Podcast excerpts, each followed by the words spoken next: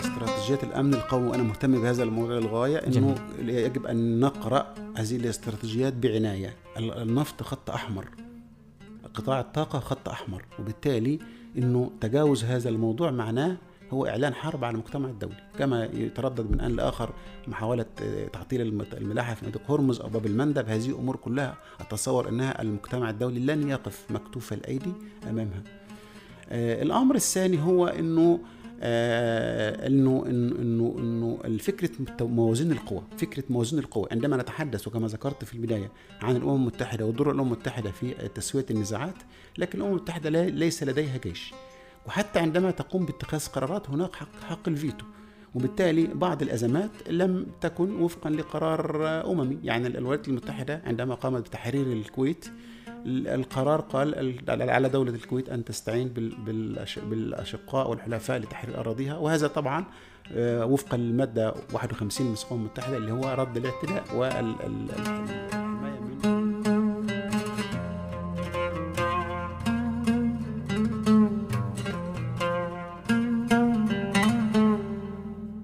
أهلا وسهلا بكم في حلقة جديدة من بودكاست منور. حيث نسير معا من عالم الصور العابرة والكلام المسطح إلى عالم أعمق وأنجع وأكمل. قبل أن نبدأ هذا الحوار أرجو منكم أن تنشروا هذه الحلقة مع من قد يهمه موضوعنا. وأن تتابعونا على الإنستغرام والأبل بودكاست واليوتيوب أو أي المنصات التي تنصتون عبرها هذا البودكاست. في هذه الحلقة نستضيف الدكتور أشرف كشك. خبير الأمن الإقليمي الخليجي والدراسات الاستراتيجية والدولية. الدكتور حاصل على درجة الدكتوراه من جامعة القاهرة حول استراتيجية حلف الناتو تجاه أمن الخليج. له العديد من المؤلفات ونشر عشرات الدراسات في دوريات علمية محكمة على المستويين الإقليمي والعالمي. والدكتور موجه أكاديمي بكلية الدفاع بحلف الناتو بروما منذ عام 2009 حتى الآن. وحاصل على دبلوم الدراسات الدفاعية من الكلية. وهو محاضر بالكلية الملكية للشرطة بمملكة البحرين لطلبة الماجستير حول استراتيجية البحرين تجاه إدارة الأزمات والكوارث. وهو مدير برنامج الدراسات الاستراتيجية والدولية ومدير تحرير دورية دراسات بمركز البحرين للدراسات الاستراتيجية والدولية والطاقة دراسات. في عالم متغير وصراعات أمنية ودفاعية متجددة ومصالح مشتركة ومنافسة.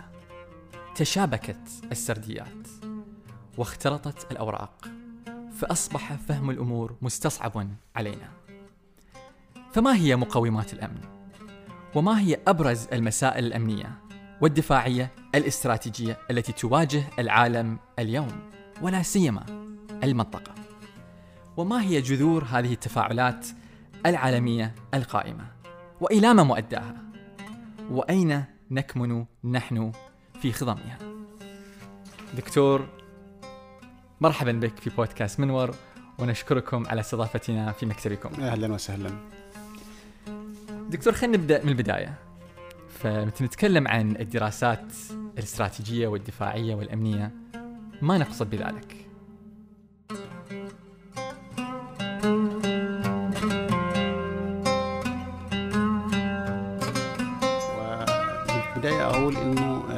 الدراسات الاستراتيجية والدفاعية والأمنية ده أمر جدا مهم للغاية إنه آه، بعض الدول انتبهت لهذا الموضوع وبعض الدول لم تنتبه له إنه الدراسات هي مهمة جدا لصانع القرار ومهمة في فهم الأحداث السريعة والمتطورة. آه، وربما كان هذا الأمر آه، لم يكن هناك انتباه له منذ انتهاء الحرب الباردة. ولكن آه، خلال حقبة الحرب الحرب الباردة ذاتها كان هناك بعض مراكز دراسات في الدول الغربية والاتحاد السوفيتي وبعض الدول الأخرى لدراسة آه، الدول بعضها البعض آه، حول التطورات التي يمكن أن تستطيع الدول أن تفهم هذه التغيرات. وأتصور أنه كانت الولايات المتحدة الأمريكية هي من أسبق الدول في هذا الأمر. عندما أنشأت مؤسسة راند وهي تابعة للجيش الأمريكي التي أنشئت عام 53 وتتبعها ثلاثة مراكز دراسات.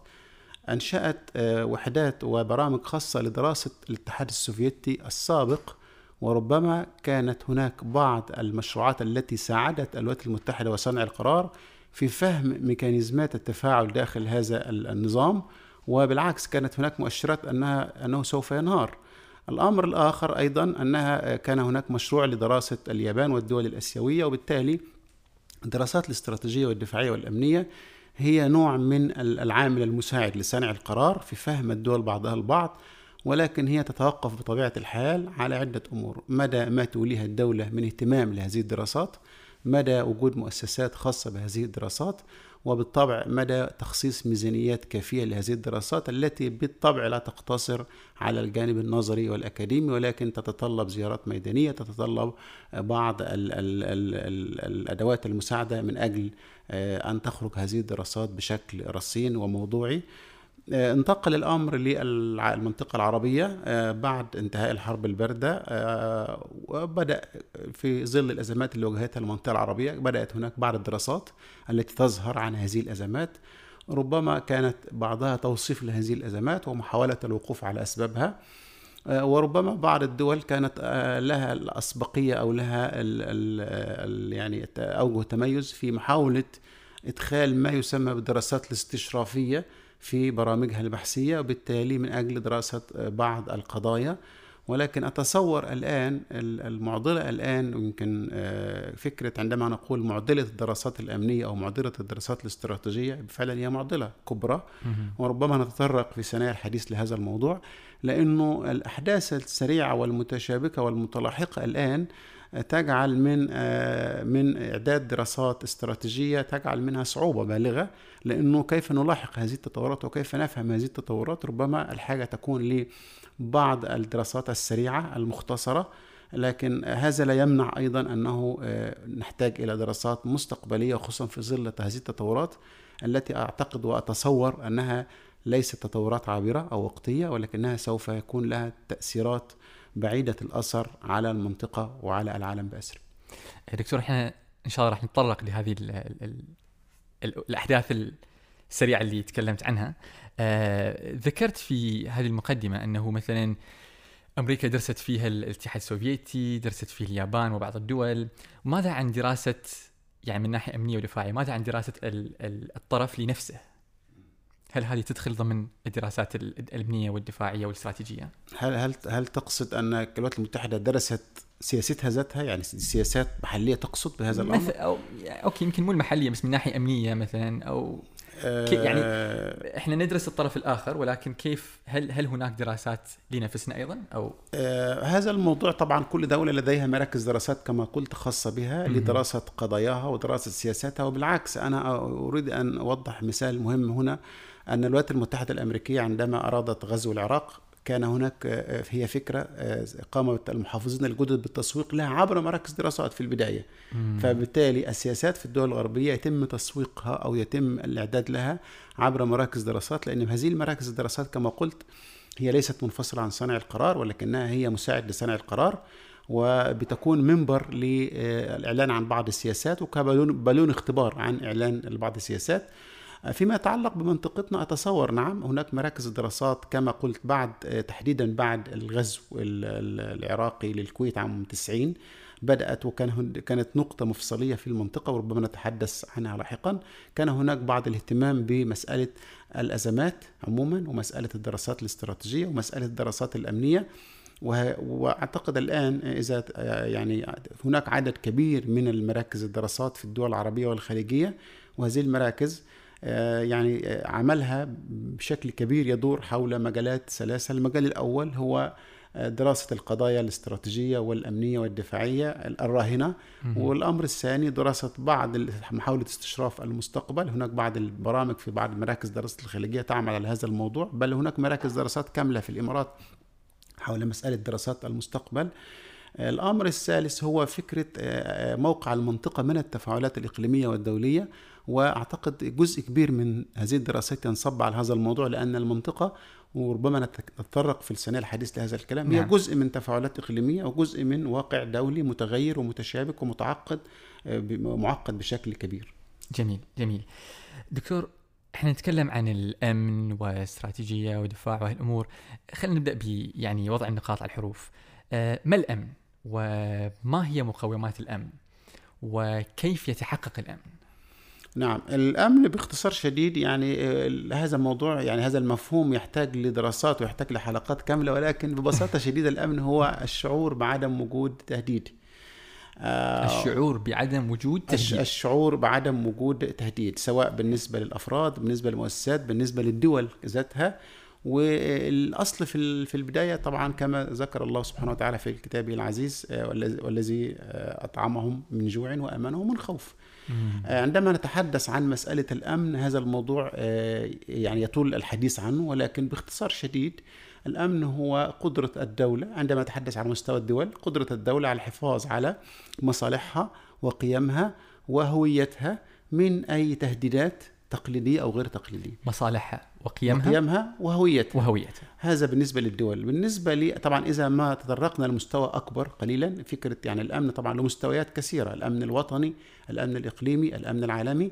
هذه الدوائر ربما كان هناك آه، حديث عنها على المستوى الأكاديمي بشكل منفصل لكن الآن أعتقد أن الدوائر هذه الدوائر تشابكت بشكل كبير جدا في ظل وجود تهديدات غير تقليدية. عندما نتحدث مثلا على سبيل المثال يعني أطرح لك مثال بسيط.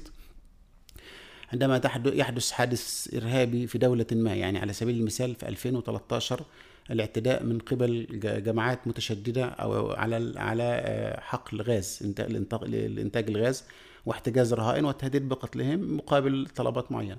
هذا هذا الموضوع هو كان أمن وطني لدولة الجزائر بشكل أساسي لكنه بالأساس هذه هؤلاء الرهائن يتبعون حوالي آه، سبع دول غربية آه، الموضوع ارهابي موضوع يتعلق بالإطار الإقليمي بالإطار الدولي وبالتالي هذا أمن إقليمي أمن وطني أمن عالمي. يعني هذه هذا المثال يبين كيف اختلطت أو كيف تداخلت هذه الدوائر الثلاث. موضوع الأمن والاهتمام بالأمن هو طبعا له آه، أبعاد أكاديمية كثيرة جدا. يعني أوجزها لك باختصار شديد كنوع من المعرفة أيضا للمستمعين إنه الأمن عموما أو اهتمام الأمن في مدرستين في العالم المدرسة الغربية والمدرسة الأوروبية. مم. المدرسة وأنا غالبا يعني معظم دراساتي آه، اعتمدت على المدرسة الأوروبية في مفهوم الأمن اللي هي مدرسة كوبنهاجن ومن أبرز آه، منظريها هو المفكر باري بوزن. وباري بوزن له دراسات عديدة جدا منها كتاب عن 91 على ما أتذكر عن الدول والخوف والأمن بهذا المعنى. وتكلم عن المعضلة الأمنية وتكلم عن الأمن الإقليمي وتكلم عن الأمن العالمي. وله إسهامات عديدة وما لفت نظري في في هذا المفكر فكرة الأمن الإقليمي. يعني هو يتحدث عن أن هناك أقاليم خاصة ب لها أمن خاص بها لها هوية أمنية في ظل ما يتروج بل له بعض القوى إنه المسألة إنه الأمن العالمي والأمن الوطني فقط ومحاولة تجاهل مستوى الأمن الإقليمي.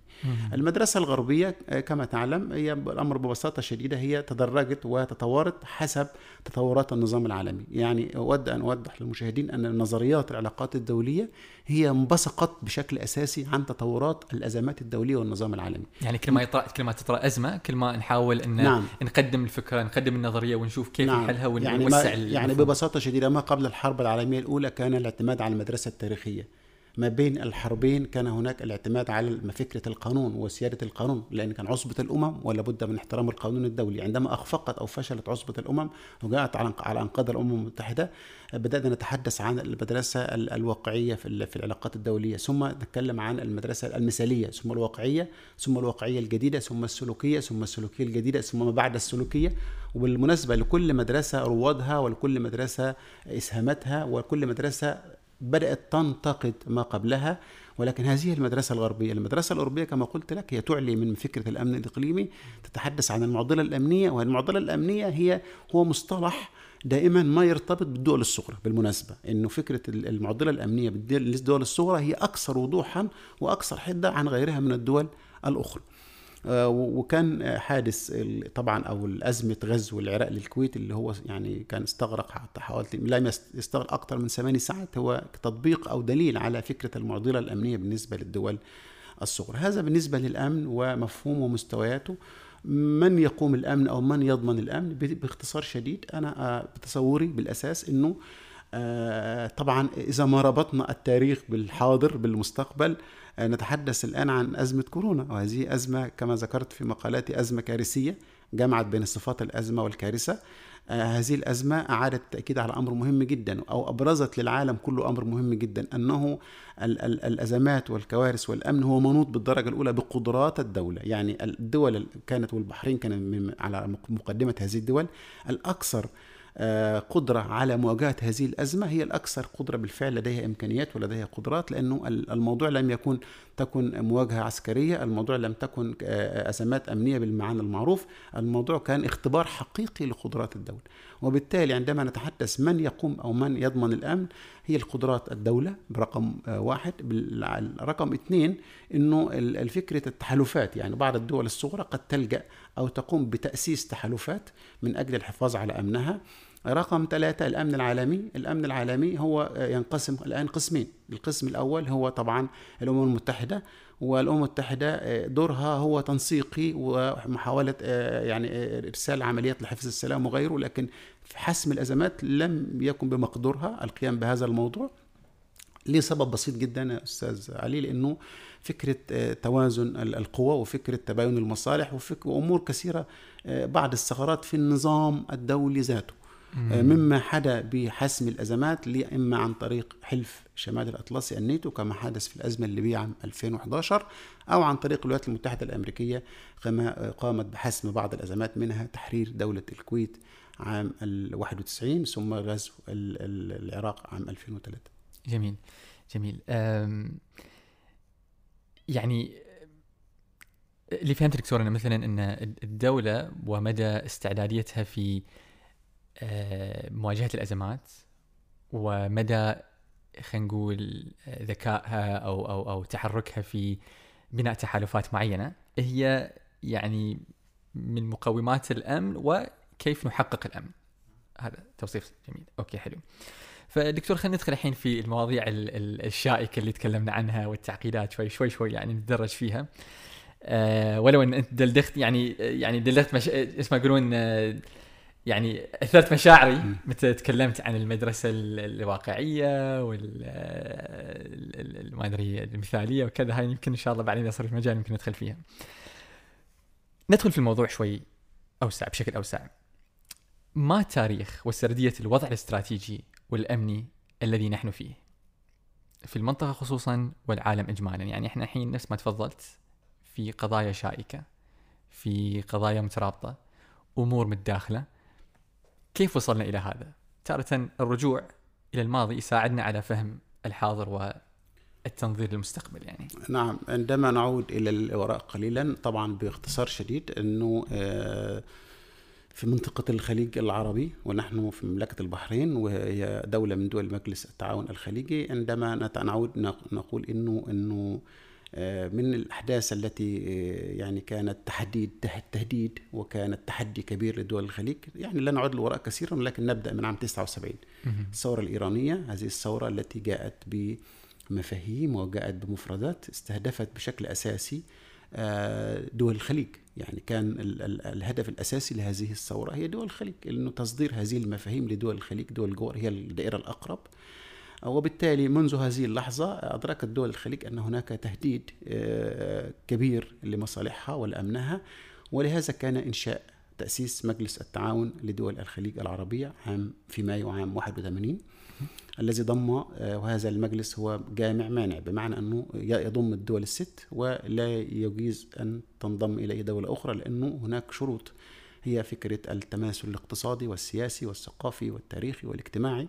وكان هذا المجلس هو آه، أنشئ لأنه كتنظيم إقليمي آه، سريعا أقول لك أنه ميثاق الأمم المتحدة تضمن في الفصل الثامن فصل كامل هو بعنوان التنظيمات الإقليمية. أنه أتاح يعني المنظمة الإقليمية رغم أتاحت لبعض الدول في بعض الأماكن أن تقوم بإنشاء تنظيمات إقليمية تتكامل مع عمل المنظمة الأم يعني قصدك إن منظمة مجلس التعاون الخليجي كان رد فعل مباشر على ال- الثورة في إيران. الثورة في إيران والأمر الآخر هذا السبب الأمر الآخر إدراك دول الخليج أنه لابد من كيان إقليمي كما قلت يجمعها ويعبر عن مصالحها لأنه بالأفضل للدول الصغرى أن يكون هناك تن-. تنظيمات إقليمية على غرار هذا المجلس نجد آه، أيضا الاتحاد الأفريقي يعتبر تنظيم إقليمي آه، تجمع الأسيان تنظيم إقليمي. الاتحاد الأفريقي ذاته يعتبر تنظيم إقليمي. كيف كيف مثلا وجدت هذه هذه التنظيمات مثلا الأسيان أو الاتحاد الأفريقي؟ هذه التنظيمات وجدت عبر سنوات مختلفة ولكن كما قلت هي أساسها مرجعيتها القانونية هو الفصل الثامن من ميثاق الأمم المتحدة.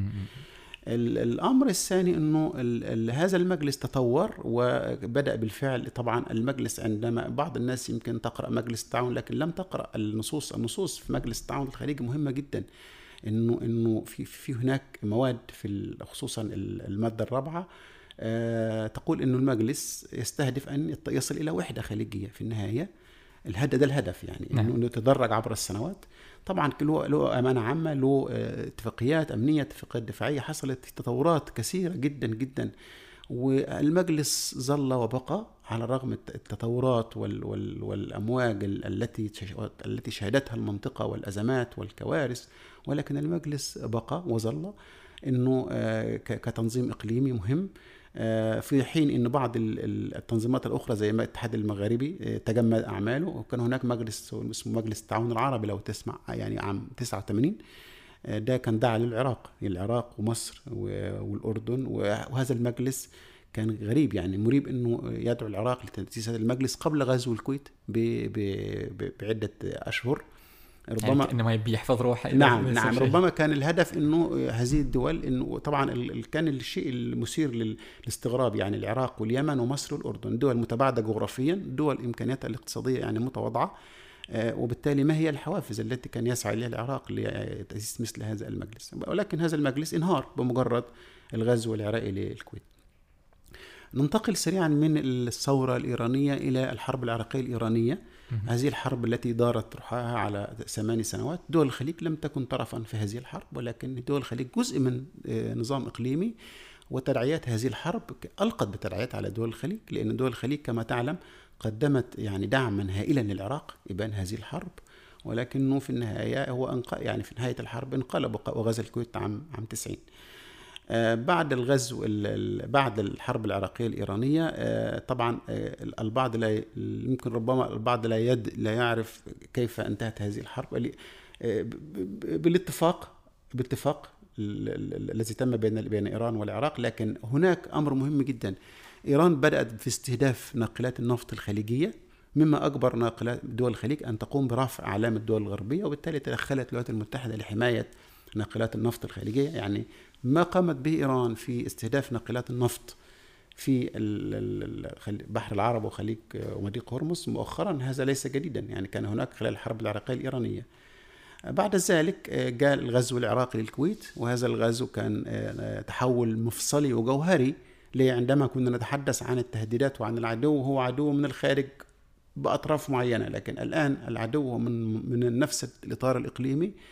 وهذا العدو الذي آه، كان قدمت له دول الخليج مساعدات عديدة بعد الغزو وممكن التفاصيل كلها معروفة على مدى ستة أشهر لم يرف رفض النظام العراقي الانصياع لقرارات القرارات الدولية وكانت حوالي 12 قرار يمكن أطول آه، فترة انعقاد لمجلس الأمن بشكل دائم أن يصدر قرارات بشأن أزمة إقليمية ثم جاءت الولايات المتحدة قادت تحالف دولي لتحرير دولة الكويت نعم. مكون من حوالي 36 دولة آه، عام 91 آه، وصولا إلى الغزو الأمريكي للعراق عام 2003 وأتصور أنه هذا الموضوع أيضا كان تحول مفصلي آخر في في المنطقة. لأنه آه، كما تعلم إنه منذ هذه اللحظة إنه لم يحدث استقرار في العراق وكان هناك تهديدات كثيرة وتحديات كثيرة. وأعاد ترتيب القوى الإقليمية وأعاد ترتيب موازين القوى مرة أخرى في المنطقة. آه، وصولا إلى التحولات التي شهدتها المنطقة عام 2011 لكل المنطقة العربية والشرق الأوسط. وهذه التحولات أوجدت باختصار شديد أوجدت بغض النظر عن تفاصيلها لكن أوجدت أزمات مزمنة. الآن هذه الأزمات المزمنة آه، جعلت دول الخليج وسط آه، محيط أكثر اضطرابا. يعني هو كان مضطرب وكان اضطراب مزمن كما قلت منذ عام 79 لكن الآن أكثر اضطرابا. آه، سواء مما يحدث في اليمن في العراق في سوريا في لبنان. آه، الأمر الذي آه، دفع دول الخليج ممكن نتحدث عن هذا الموضوع تفصيلا أن تكون آه، يعني طرفا آه، مؤثرا وتكون لاعبا إقليميا وللمرة الأولى أن أن تبدأ دول الخليج بالفعل في أن آه، تطو- تطور آليات آه، ذاتية وآليات دفاعية للحفاظ على أمنها القومي وأمنها الإقليمي جميل. ف اذا يعني بسرعة نأخذ نلقي نظرة على على السردية اللي ذكرتوها. عام 79 الثورة في إيران الحرب الإيرانية العراقية 91 غزو الكويت وتحريرها آه 2003 اللي كان غزو نعم. العراق. نعم. واللي كان في الأساس يعني مبني على أحداث 11 آه، سبتمبر. نعم. 2001 نعم. في أمريكا. آه، استهداف برج التجارة العالمية والبنتاغون ثم 2003 قلنا و2011 التحركات اللي صارت آه، في المنطقة. جميل. هو يعني هل تعتقد أن يعني هناك من من من يقول أن مثلا هذه السرديات قد ممكن نرجع شوي في في التاريخ فيها ونرجع لمثلا العهد الاستعماري مثلا إن يمكن الاستعمار اللي كان موجود في المنطقة يعني لم يخرج إلا بوضع خلينا نقول خطوط تماس حتى يمكن نفس ما يقولون تتحكم في المنطقة أو تلعب في المنطقة. يعني هناك هذه النظرة. ما رأيكم في هذه النظرة؟ يعني تعرف نعم. سايكس بيكو ما أدري كلام يعني نعم. أكيد الكل يسمع يعني. آه، شوف أستاذ علي أنا هذا الموضوع هو مهم جدا وأنا أود آه، أن أنتهز هذه الفرصة أن أوضح هذه النقطة. إنه للأسف الشديد بعض الكتابات الأكاديمية العربية آه، دأبت على الحديث عن فكرة نظرية المؤامرة أو بدأت أن أن ما يحدث هو فكرة هو يعود للعهد الاستعماري أو أن هناك آه، يعني بعض الثغرات والتدخلات الغربية في ال- المنطقة. أتصور إنه إنه آه، عندما إحنا خلينا نتكلم بواقعية وبشكل أكاديمي. إنه دائما التفسير الوحيد من منظور أكاديمي التفسير الوحيد لمشكلة معقدة هو تفسير مريح لصاحبه ولكنه مضلل.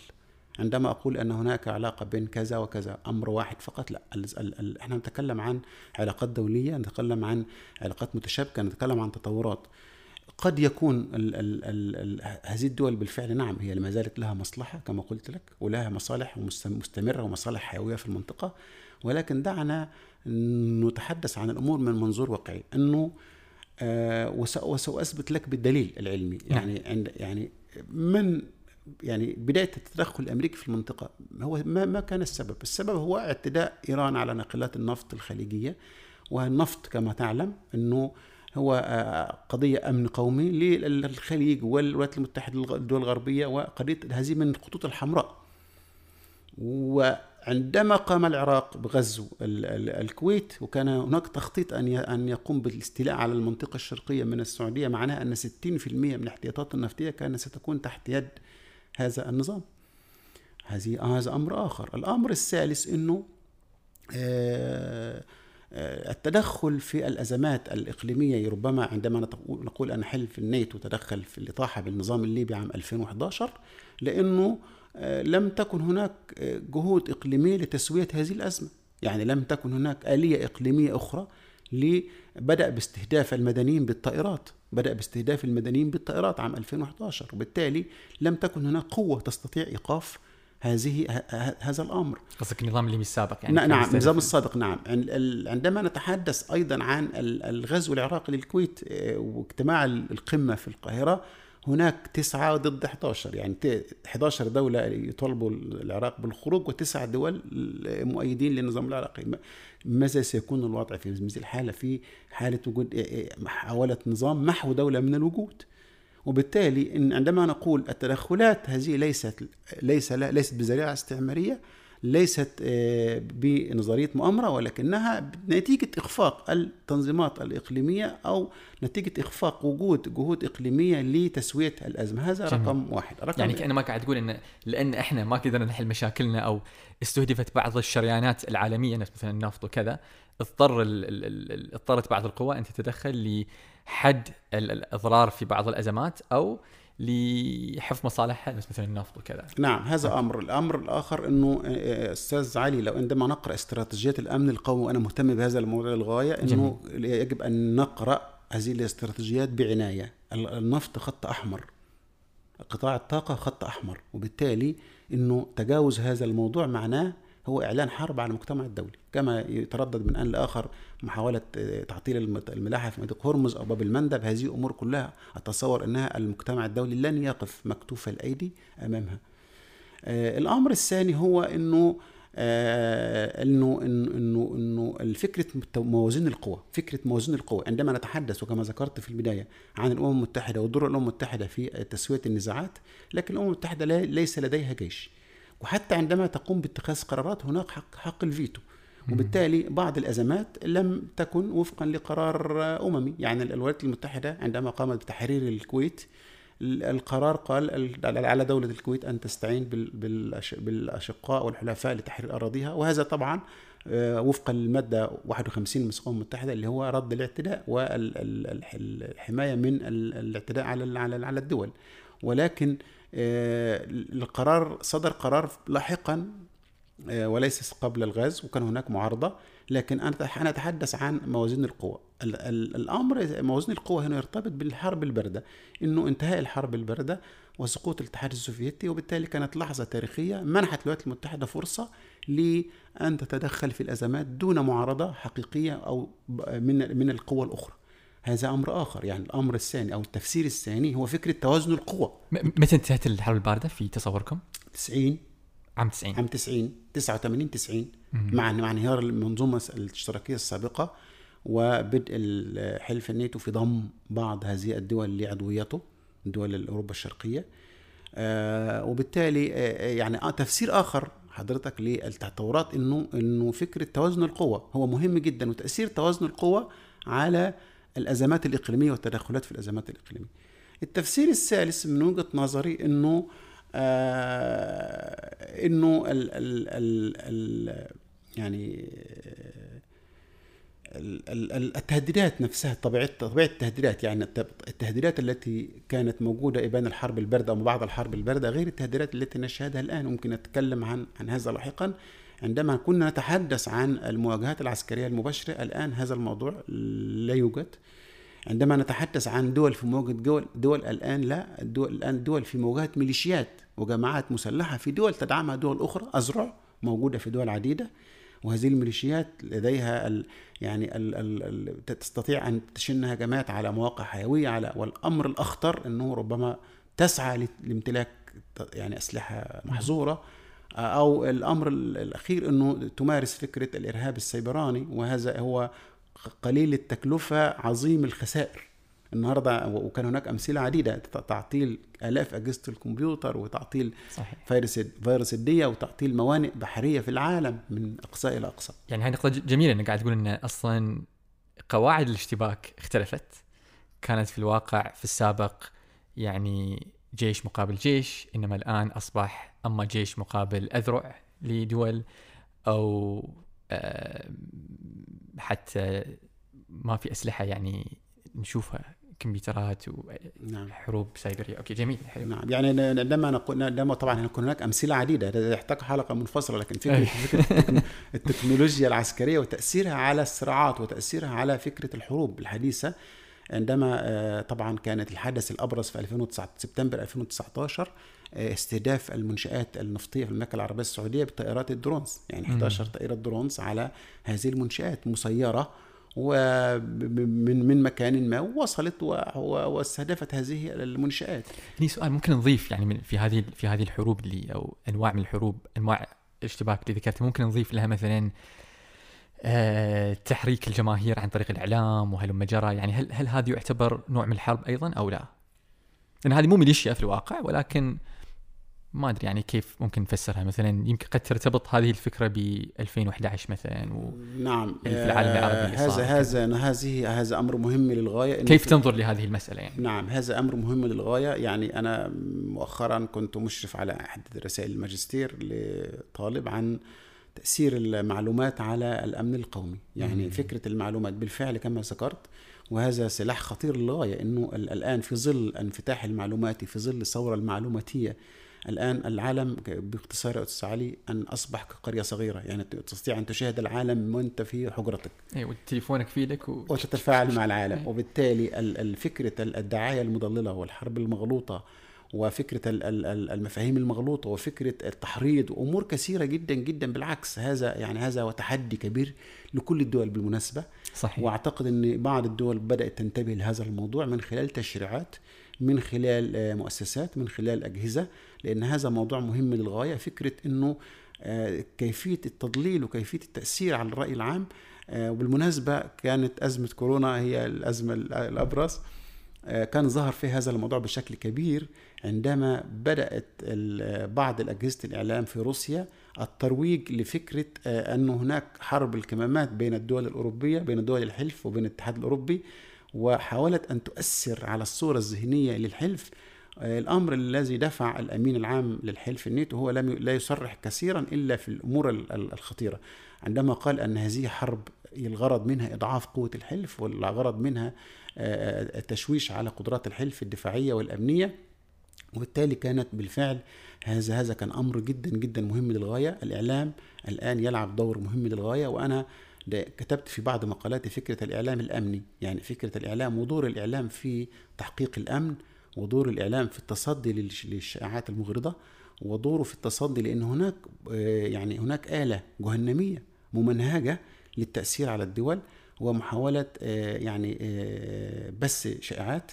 وبالتالي بعض الدول أستاذ علي انتبهت لهذا واعلنت أن هناك بعض في الأزمات المتحدث الإعلامي أو المتحدث الرسمي. المتحدث الرسمي وطبعا شخص بيكون له مواصفات معينة يكون على دراية بالأحداث يكون عنده آه، يعني آه، قدرة على الإقناع يكون عنده يتسم بالخبره في يكون على اتصال بالأجهزة الدولة للحصول على المعلومات اولا بأول وبالتالي يستطيع بالفعل أن يبين للرأي العام هذا الموضوع وأتصور إنه هذا كان يمكن أنا أشرت في دراسة لي عن دول الخليج وإدارة أزمة كورونا عن فكرة الإعلام الخليجي وازاي وإزاي القنوات آه، الرسمية للمرة الأولى رغم وجود الفضائيات القنوات الرسمية وكالات الأنباء الرسمية الخليجية والصحف بالورقيه اليومية كانت هي المصدر الأول للمواطن الخليجي في التعرف على تطورات هذا الوباء اولا بأول.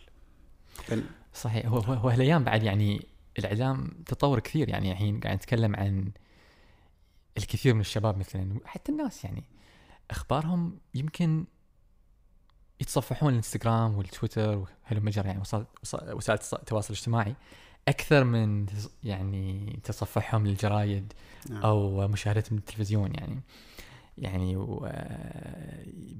يعني حتى مثلا تذكرت ذكرت موضوع كورونا يعني أذكر إن حتى الرئيس ترامب مثلا جت فتره كان يسمي الفيروس فيروس الصين م.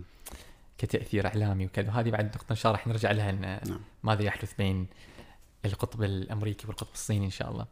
فاوكي يعني فعلا في يعني من من أنواع خلينا نقول المواجهات اللي تكلمنا عنها ممكن نضيف لها الحرب الإعلامية أيضا. نعم. والتاثير التاثير على الناس وهذا يمكن مو شيء جديد يعني هو نعم. تاريخيا هذا الشيء موجود يعني إنما اليوم يمكن الوصول للناس عن طريق وسائل وسائل التواصل الاجتماعي وحضور الخبر والإعلام وال, وال يعني والمسجات وهذه بشكل آني. يمكن هذا اللي خلى الموضوع أكثر آه، دقة وأكثر آه، احتراما إذا صح التعبير. نعم والإعلام والأزمات يعني ده مسألة مهمة. إحنا لما لو لو رجعنا للتاريخ ده مسألة مهمة جدا. يعني إذا ما باحث باحث يعني حاول إنه يشوف هذا الموضوع الموضوع جدا مهم. فكرة الإعلام وإزاي الإعلام كان خلال الأزمة إزاي تعامل خلال الأزمة؟ وهل وإيه كان دوره خلال الأزمات اللي الأزمات الدولية اتكلم عن الأزمات الدولية والإقليمية عموما؟ دي مسألة جدا جدا مهمة ممكن إحنا نخرج بها بدروس مستفادة بالفعل. جميل جميل. اذا دكتور يعني إحنا يمكن دخلنا في بعض هذه المسائل اللي يعني إحنا يعني السؤال التالي كان آه، بعد ما ذكرنا السردية ويمكن ذكرنا بعض طرق المواجهات كيف ترون ما هي أبرز المسائل الأمنية والدفاعية الاستراتيجية اللي تواجه العالم؟ وثم ندخل إلى المنطقة. نعم آه، يمكن إحنا ذكرنا البعض منها إنه نعم. مسائل الأمنية والدفاعية ترتبط بكل حقبة من الحقب التاريخ بشكل مختلف. عندما كنا نتحدث كما قلت عن الحرب الباردة كان هناك قوتين قوتين نوويتين. آه، في عام 90 عندما أو 89 باخر 89 عندما سقط الاتحاد السوفيتي السابق هو انتهى عن طريق انتهى كإيديولوجية. شيوعية لكن لا تزال روسيا هي الدولة الوريثه لا تزال يزال موجود بالقوى النووية موجودة بتعادل القوى الأمريكية. يمكن هناك بعض الحاجات تفوق الولايات المتحدة كمان. إنه آه، ولكن التهديدات الآن هي ليست تهديدات تقليدية كما ذكرت ليست المسألة في الأسلحة النووية أو القوى العسكرية التقليدية ولكن بدأنا نتحدث عن تهديدات غير تقليدية كما ذكرت أنت في ثنايا الحديث فكرة أنه بدأت منذ الحادي عشر من سبتمبر نعم. عندما بدأت آه، استهدفت أكبر قوة في العالم وأكبر قوة في حلف الناتو الولايات المتحدة. عن طريق يعني ميليشيا عن, عن, عن طريق عن طريق يعني مجموعة من الجماعات صحيح. الإرهابية. نعم. يعني مو دولة مو نعم. وبعد وبعد ذلك هذا الموضوع يمكن إحنا شفنا في المنطقة فكرة الميليشيات وفكرة الجماعات الميليشيات المسلحة دون الدول وكيف أنها تعمل وكيف أنها تتحدى الدول. وبالعكس بعض بعض التنظيمات كان لها كان لها مشروعات أجهضت إنها تقوم ب إنشاء دولة معينة آه، عابرة للحدود آه، بمفاهيم معينة. آه الأمر الثاني هو فكرة الإرهاب ذاته الإرهاب السيبراني وهذا أمر جديد جدا للغاية إنه وطبعا بالمناسبة البحرين من الدول اللي هي بالفعل لديها نجاحات في التصدي لمثل هذا النوع من الإرهاب. واعتقد في مركز تم تأسيسه المركز الأمن السيبراني وأيضا في دول الخليج الأخرى. آه الإرهاب السيبراني كما قلت مهم للغاية يعني يعني مواجهته مهمة للغاية لأنه إنه آه نوع من التهديد الجديد التي الذي يمكن أن يستهدف القطاعات الحيوية للدولة بدون أي تكلفة لأنه صحيح. الموضوع يعتمد على تقنية ليس أكثر والجديد آه، بقى في هذا الموضوع إنه بعض الدول الغربية بدأت تقوم بإدماج هذا هذه الأجهزة المعنية بمواجهة الإرهاب السيبراني في الأجهزة الدفاعية وتقوم بتأسيس ما يسمى بالجيوش الإلكترونية لمواجهة آه، الهجمات الإلكترونية لأن هناك وزارة الدفاع الفرنسية 2016 كانت مستهدفة كانت هناك بعض الدول الأخرى أيضا مستهدفة وبالتالي بدأت الدول مثل اليابان والولايات المتحدة في آه، إدماج هذا الموضوع في آه، أجهزتها الدفاعية. الأمر الثالث أو التهديد الثالث هو فكرة كما ذكرت أنت فكر منذ قليل فكرة الإعلام والدعاية وتوظيف الإعلام على نحو سيء. أعتقد هذا أمر جدا مهم اللي هي فكرة وسائل التواصل الاجتماعي وكيفية توظيفها لبث الشائعات والفتن في قرارات تخص دول في في مسائل إقليمية في مسائل دولية وتصور إنه آه، الدول الكبرى لديها آه، أجهزة معينة لهذه الدعاية أو لتوظيف هذه الدعاية. كما أشرت الموضوع روسيا والامر الذي أزعج حلف الناتو. وبالتالي أتصور إنه آه، هذه التهديدات أو هذه التهديدات الجديدة يمكن إحنا بنحطها في عنوان كبير بنسميها الحروب اللامتماثلة. الحروب اللامتماثلة يعني دول بتواجه جماعات دون دول بتواجه دعايه بتواجه إرهاب آه، سيبراني. وبالتالي هذه التهديدات الجديدة تحتاج بالفعل أو تطلبت بالفعل أن تقوم الدول ب في منطقتنا بتطوير آليات لمواجهتها سواء عن طريق المؤسسات سواء عن طريق إعادة النظر أو البدء في إعادة النظر في العقيدة العسكرية ذاتها إنه المسألة لم تعد يعني عندما استعلي نرجع للتاريخ قليلا نجد مثلا إنه عندما انهار حلف وأرسو وهو كان المواجه لحلف أو المنافس لحلف الناتو بعد انتهاء الحرب الباردة بدأ حلف الناتو يكون تشكيلاته العسكرية خفيفة وأكثر قدرة على الحركة وبدأ تغيرات هناك أمور كثيرة في العقيدة العسكرية.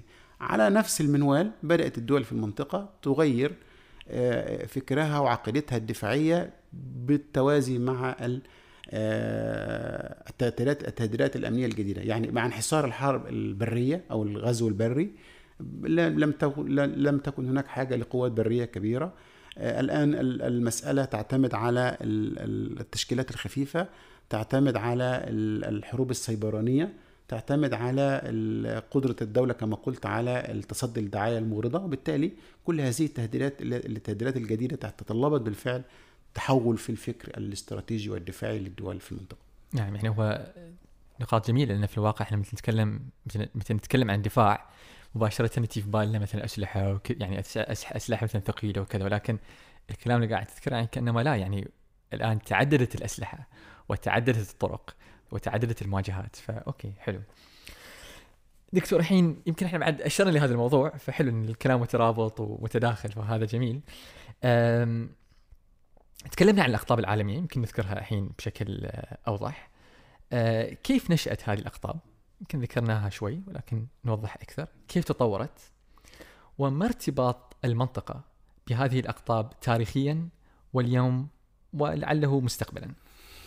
نعم. كما أنا يمكن ذكرنا في الحديث أنه فكرة عندما تحدثنا عن النظام العالمي الذي نشأ بعد الحرب العالمية الثانية وانتصار الحلفاء وهزيمة المحور ثم نشأت المنظمة الأممية ثم بدأت الحرب الباردة والجميع يعرف الحرب الباردة وما دار فيها بين الولايات المتحدة والاتحاد السوفيتي. نعم. آه، بالمناسبة إنه آه، العالم كان انقسم يعني كان كان كان على أشده بين بين القوتين العظميين من كل دولة أو كل قوة كانت تحاول استقطاب قوة أخرى. وبالمناسبة أنا أريد أن أشير إلى أزمة هنا قمت بتدريسها مرات عديدة أزمة الصواريخ الكوبية. أزمة؟ الصواريخ الكوبية. صحيح. عام, عام 1962 أو بالإنجليزي أظن يسمونها the Cuban Missile Crisis آه عام 1962 وكانت جميل. أزمة جدا وليه أنا أستاذ علي أنا أشير لهذه الأزمة؟ لأنها لها علاقة بمسألة المعلومات. يعني هي كان سبب الأزمة هو خطأ أصلا في المعلومات. عندما رصدت أجهزة الاستخبارات الأمريكية طبعا شيء يعني يعني لابد أن أذكره آه، سفن محملة بأشياء تتجه إلى كوبا وقدموا للرئيس الأمريكي تقرير وأطلقوا عليه فيما بعد تقديرات سبتمبر المخجلة لأنه قالوا أن هذه السفن تحمل أخشاب. واتضح لاحقا بعد إتمام عملية النقل أن هذه الأخشاب لم تكن سوى صواريخ بعيدة المدى قام الاتحاد السوفيتي بنصبها في كوبا. وبدأ المساومة عليها مع الولايات المتحدة آنذاك. يعني يعني روسيا أرسلت أو الاتحاد السوفيتي بالاحرى أرسلت سفن فيها صواريخ ولكن المعلومة التي وصلت لأجهزة الاستخبارات كانت أن لا والله هي أخشاب. أخشاب. و... ولم يدركوا ان ان أن كوبا دولة استوائية ولم تكن بحاجة إلى أخشاب أصلا. أها أها. فهذا يعني ده خطأ في معلومات أدى إلى نشوب طبعا كان هناك العالم كان على شفا مواجهة نووية. صحيح. لكن الطرفين ادار الأزمة بشكل بشكل يعني عقلاني. وانتهت الأزمة. ودي كانت من أحد أبرز ملامح الحرب الباردة. آه طبعا مع انهيار الاتحاد السوفيتي كما قلت كقوة عظمى لكن بالمفهوم الاستراتيجي والمفهوم الدفاعي ما زال موجود روسيا. آه بعد بعد بعد بعد ذلك يمكن فكرة التنظيم الدولي والجميع يعرف القوى الخمس في مجلس الأمن ومنها الصين. بدأت الصين بالفعل إن هي تحاول إن هي تكون لها دور في هذا النظام العالمي. اللي هو يعني بدأت تنافس الولايات المتحدة الأمريكية في بعض مناطق في العالم. الصين ركزت في البدايه على مفهوم القوة الناعمة فكرة الثقافة وفكرة ال ال ال وركزت أيضا على المفهوم على التجارة. يعني و... الإنتاج و... ولم ت... ولم تنتبه إلى فكرة ال... أو أو لم تهتم بالمسألة العسكرية إلا مؤخرا. لكن آه وسأشير لهذا بشكل تفصيلي.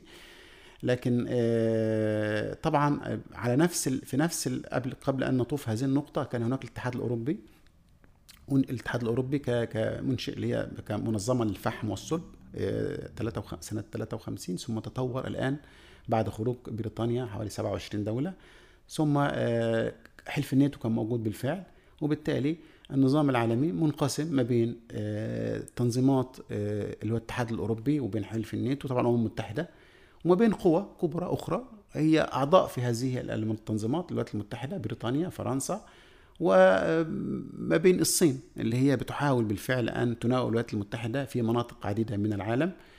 بعد انتهاء الحرب الباردة بدأ آه، منظومة إقليمية جديدة في منطقتنا. يمكن كما قلت وذكرت أنه تم التأسيس لهذه المنظومة عام 91 بعد تحرير الكويت وبدء آه، إبرام اتفاقيات أمنية ودفاعية مع الدول الكبرى. لحفظ أمن المنطقة ثم غزو العراق ثم آه، بدأ التنافس على أشده بين الولايات المتحدة والصين. يمكن آه، باختصار شديد إحنا أين نحن من هذا التنافس؟ إنه آه، الولايات المتحدة والدول الغربية هي الضامن الأساسي للأمن في الخليج لكن الصين كانت عامل أساسي في تغيير الولايات المتحدة بعض ملامحها الدفاعية. في المنطقة عندما أعلن وزير الدفاع الأمريكي ليون بانيتا عام 2012 أنه القوى البحرية الأمريكية سوف تتركز بحلول 2020 60% في بحر الصين الجنوبي أو في لمواجهة الصعود الصيني و40% في البحر المتوسط في القديم يا أستاذ علي السابق كان 50 و50 فهذا هذا أمر، الأمر الثاني إنه آه، الدول الخليج والمنطقة هي لها تحالفات ولكن مع هذا التنافس أين نحن؟ هذا سؤال مهم. نحن أصبح دول الخليج تنوع خياراتها الاستراتيجية وتحالفاتها بالفعل، هناك علاقات مع الولايات المتحدة نعم، علاقات مع بريطانيا لكن هناك أيضا علاقات مع الصين. آه، آه، روسيا أيضا هناك علاقات مع روسيا سواء بالنسبة للتسلح التقليدي سواء بالنسبة للتجارة. آه، أعتقد إن دول الخليج تحظى بشراكات مع كل هذه الأطراف. آه، نصل الآن إلى الوضع الراهن هو صراع محتدم على أشده ما بين الولايات المتحدة والصين طبيعي. آه، الصين تحاول أن تتواجد في المنطقة بشكل أو بآخر كما قلت إنه بدأت أن يكون لها تواجد. لا أقول تواجد عسكري ولكن عسكري أبرز هو في افريقيا والقرن الأفريقي. ولعلك يعني آه، مما يثير الاستغراب إنه ان الصين من 2008 ل 2018 يعني آه، أرسلت حوالي 33 سفينة حربية لمرافقة حوالي 6600 سفينة أو باخره في القرن الأفريقي لمكافحة القرصنة. آه، طبعا هناك تحالف دولي لمكافحة القرصنة منذ 2008 في القرن الأفريقي لكن الصين كان أمر غريب إنها ترسل هذه القوات يعني. إيه. وأنشأت قاعدة عسكرية في جيبوتي 2017 آه، أيضا الصين الآن تقوم بتطوير الموانئ البحرية ضمن مشروع اللي هو الطريق مشروع طريق الحرير طريق الحرير نعم. آه حوالي 33 ميناء في منطقه الشرق الأوسط والخليج بدأت بتطويرها بالفعل. لها علاقات اقتصادية مهمة جدا مع المنطقة والأمر الغريب إنه آه طبعا الاقتصاد الصيني آه أمور أنا لسه متخصص في المسألة الاقتصادية لكن أنا أشير لرقم مهم إنه الصادرات الأمريكية للصين يمكن في 2018 كانت حوالي 100 مليار أو لم تتجاوز ال 90 مليار. بالعكس صادرات الصين تجاوزت ال 400 مليار. أربعة أضعاف تقريبا. آه أربع أضعاف. الأمر الآخر آه أنا يمكن كتبت اليوم في مقال في الصحف عن القوى البحرية الأمريكية والخطة الأمريكية لتطوير البحرية الأمريكية.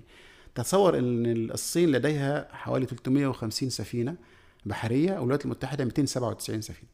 فخطة الولايات المتحدة أنها تزيد هذه السفن لكن طبعا إذا المسألة ليست بالكم. عندما نتحدث عن الكيف السفن البحرية الأمريكية أكثر يعني تستطيع حمل أوزان أكثر أمريكا لديها 11 حاملة طائرات الصين استطاعت أن تقوم بتصنيع حاملة واحدة فقط وبالتالي عندما نتحدث وهذا يعني يمكن ربما هذا هدفك من هذا السؤال إنه آه، هل نحن في عالم متعدد الأقطاب ام عالم احادي القطبية؟ نعم هذا سؤال ذكي يعني.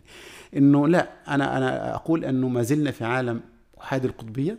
آه أوكي. آه الصين دائما ما توصف بأنها القوة غير المكتملة.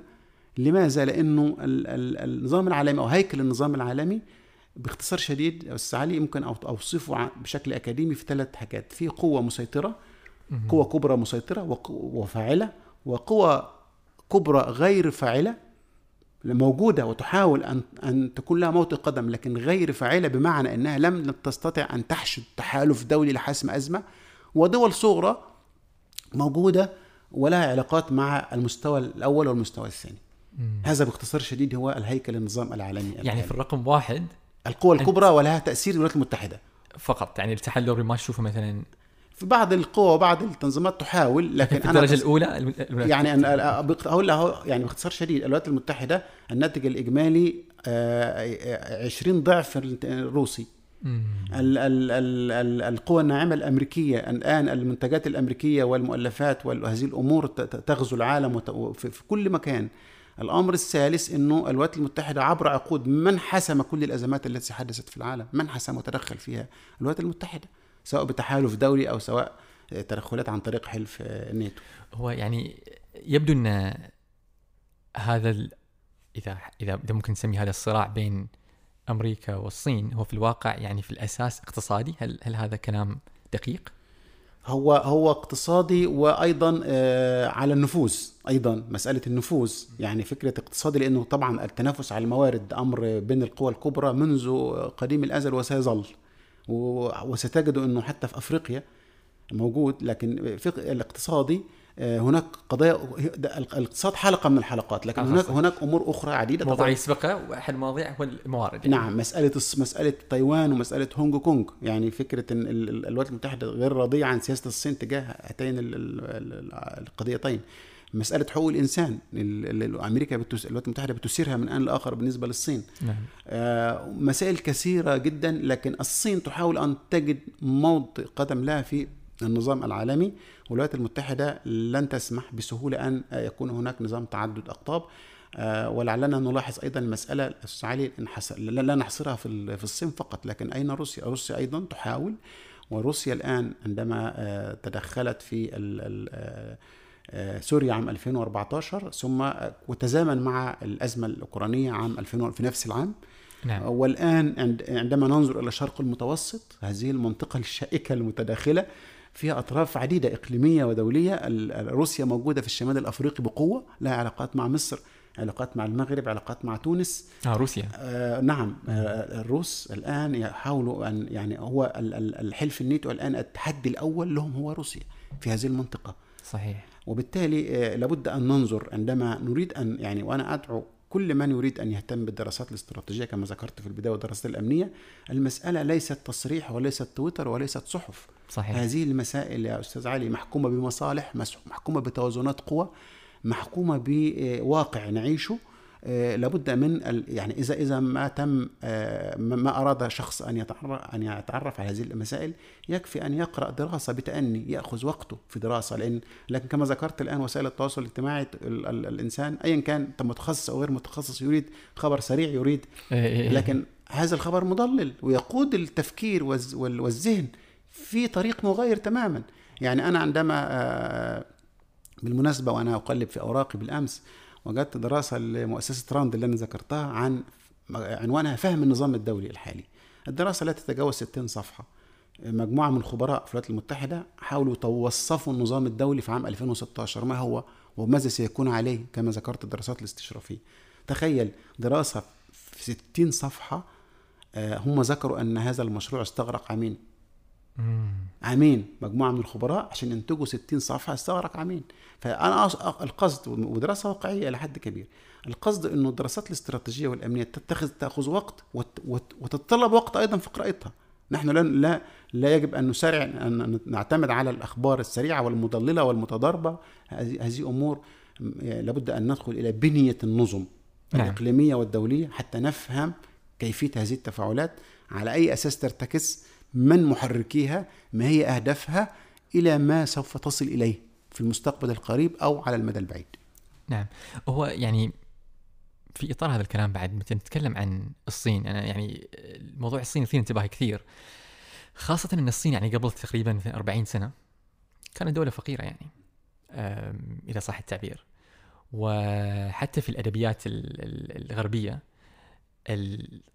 الطفرة الاقتصادية الصينية أو التحول الاقتصادي الصيني يسمونه ذا تشاينا ايكونوميك ميراكل أو المعجزة الصينية الاقتصادية فيبدو أن الموضوع الاقتصادي هو من يعني أساسيات التمدد والتحول بالإضافة يعني النفوذ اللي تكلمتوا عنها مثلا موانئ أو طريق الحرير نعم. أو حتى مثلا السفن ال- ال- ال- اللي ترافق السفن العسكرية اللي ترافق السفن اللي تنقل بضائع وكذا يعني يبدو أن كل هذه الأمور يعني يمكن بفهمي البسيط ترجع للتمدد ال ال ال الاقتصادي نعم. وأن الأمن والتمدد الأمني والدفاعي وكذا هي لحفظ هذه المصالح ونحن أشرنا إلى هذا في في, نعم. في بداية الكلام يمكن نعم. لعله بعد نتكلم عن ناقلات النفط وكذا يعني. نعم. فهل هذا توصيف يعني هو هو توصيف صحيح لكن أنا دعني أضعك في الصورة الأوسع قليلا. تفضل. انه انه إنه آه، عندما يعني أو سؤالك بمعنى أدق أنت تقول أن ال ال الاقتصاد هو الأساس والأمور الثانية هي المحركة. هذا هذا ما قصدته. هذا سؤال. نعم سؤال. لكن عندما إذا ما قارنا ال- الولايات المتحدة بالصين لماذا الولايات المتحدة على قمة النظام العالمي؟ هذا أمر مهم. يمكن أنا قرأت مؤخرا إن الولايات المتحدة على مدار سبعة عقود كانت هي القوة ال- ال- المهيمنة على الم- على العالم أو استطاعت أن هي بالفعل بعد حتى انتهاء الحرب الباردة لماذا؟ لثلاثة أسباب أساسية مم. السبب الأول قدرتها على تأمين السلع والبضائع لل- لحلفائها ولمواطنيها وعبر العالم البضائع الأمريكية وقدرتها على الوصول لهذه الموارد وتأمين هذه الموارد اثنين فكرة أنه النظام الداخلي يعني هم أطلقوا عليه في الك- الكتا- الكتابات قالت شرعية النظام الداخلي فكرة النظام الداخلي عندما تقارن النظام الأمريكي بالنظام الصيني آه، هناك تباين في, نعم. الأمر الثالث قدرة على حشد الدول للتدخل إبان الأزمات حتى والكوارث. يعني في في الانتقالات اللي وجهت الولايات المتحدة مؤخرا بالنسبة للكورونا قالوا إنه في 2014 لما ظهر الإيبولا هي عملت تحالف من دول إفريقية وبالفعل في خلال عامين قدرت استطاعت إنها تقضي على هذا الوباء في صحيح. صحيح. إفريقيا. فكان التساؤل لماذا لم تكرر هذا الأمر في كورونا؟ لماذا لم تقود تحالف؟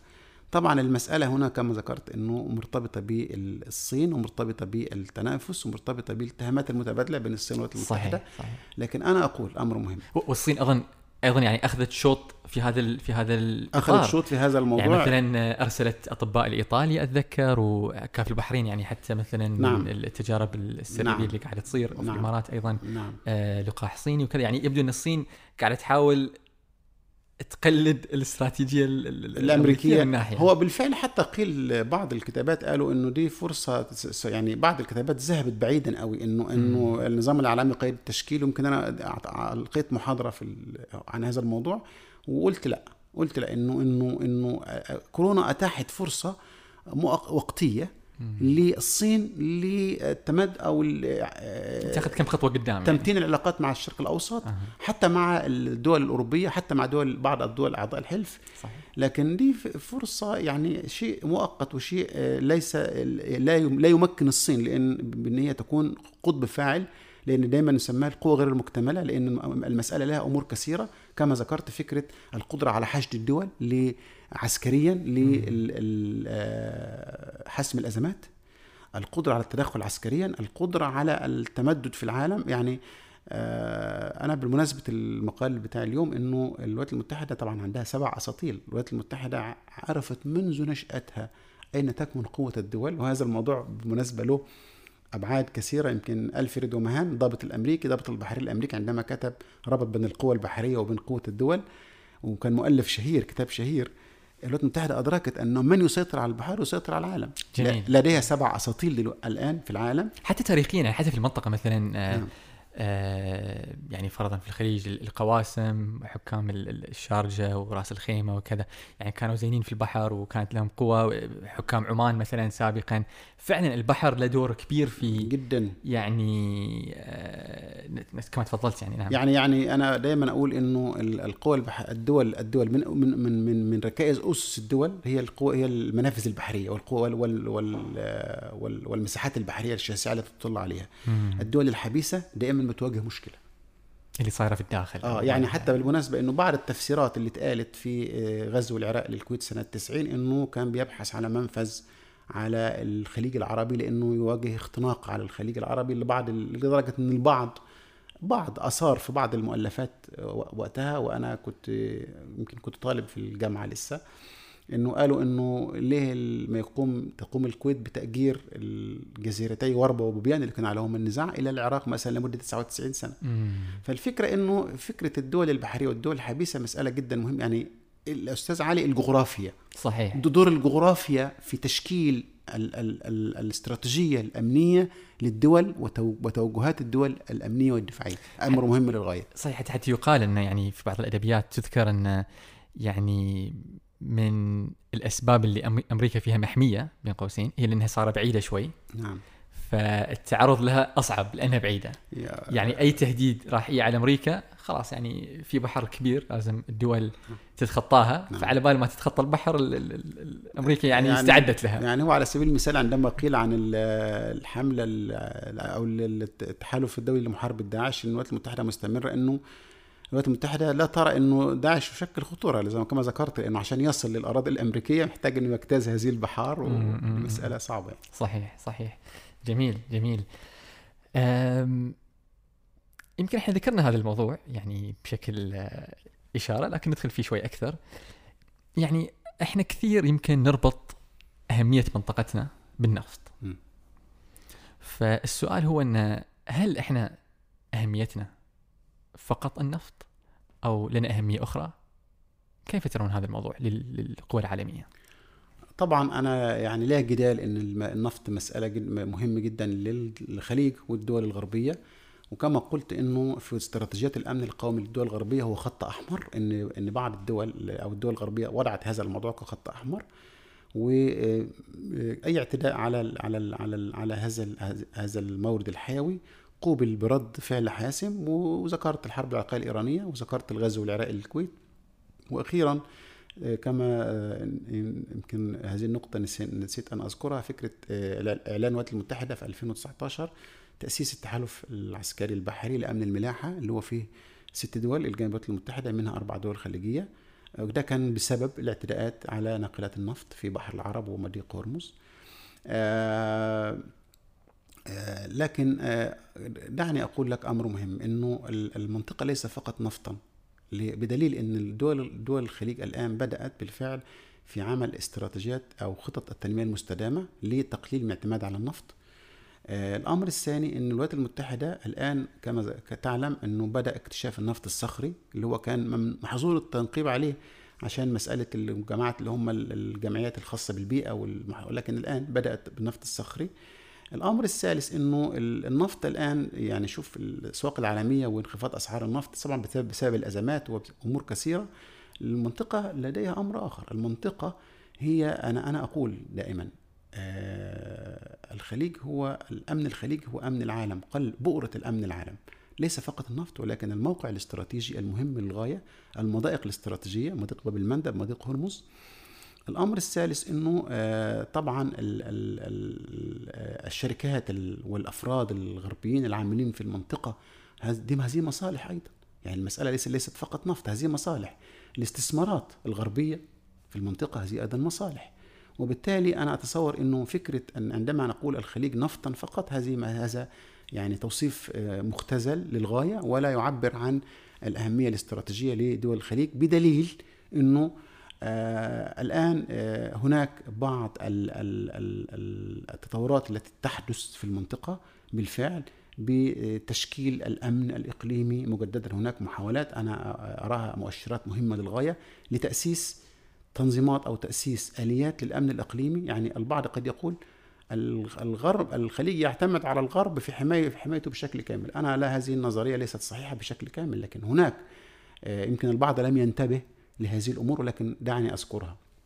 اولا عندما تتدخل المملكة العربية السعودية بال- ال- في الأزمة اليمنية التحالف العربي لدعم الشرعية بطلب اليمن 2015 هذه آلية خليجية لحفظ أمن الخليج من خلال أبناء الخليج ذاتهم. واحد. اثنين 2015 إعلان المملكة العربية السعودية تأسيس التحالف الإسلامي آه، لمحاربة الإرهاب في حوالي 21 41 دولة إسلامية. ده طبعا في وجود تحالف الدولي لكن ده تحالف إسلامي بقياده المملكة العربية السعودية وله أمانة عامة وله وله وله هيكل مؤسسي في الرياض. الأمر الثالث آه، دعوة المملكة العربية السعودية في 2019 ثم 2020 بدأ آه، تأسيس مجلس آه، الدول المطلة على البحر الأحمر وخليج عدن ثمان دول إفريقية القرن الأفريقي وأصبح جزء لا يتجزأ من الأمن القومي الخليجي. هذه الآلية الثالثة. الآلية الرابعة إنه اهتمام الخليج الآن بفكرة القوات البحرية وتأسيس قوات بحرية في ظل ما يواجهه الأمن البحري من تحديات المجموعة 81 للأمن البحري التابعة لمجلس التعاون وهي الجزء الشق ال- ال- البحري من قوات درع الجزيرة.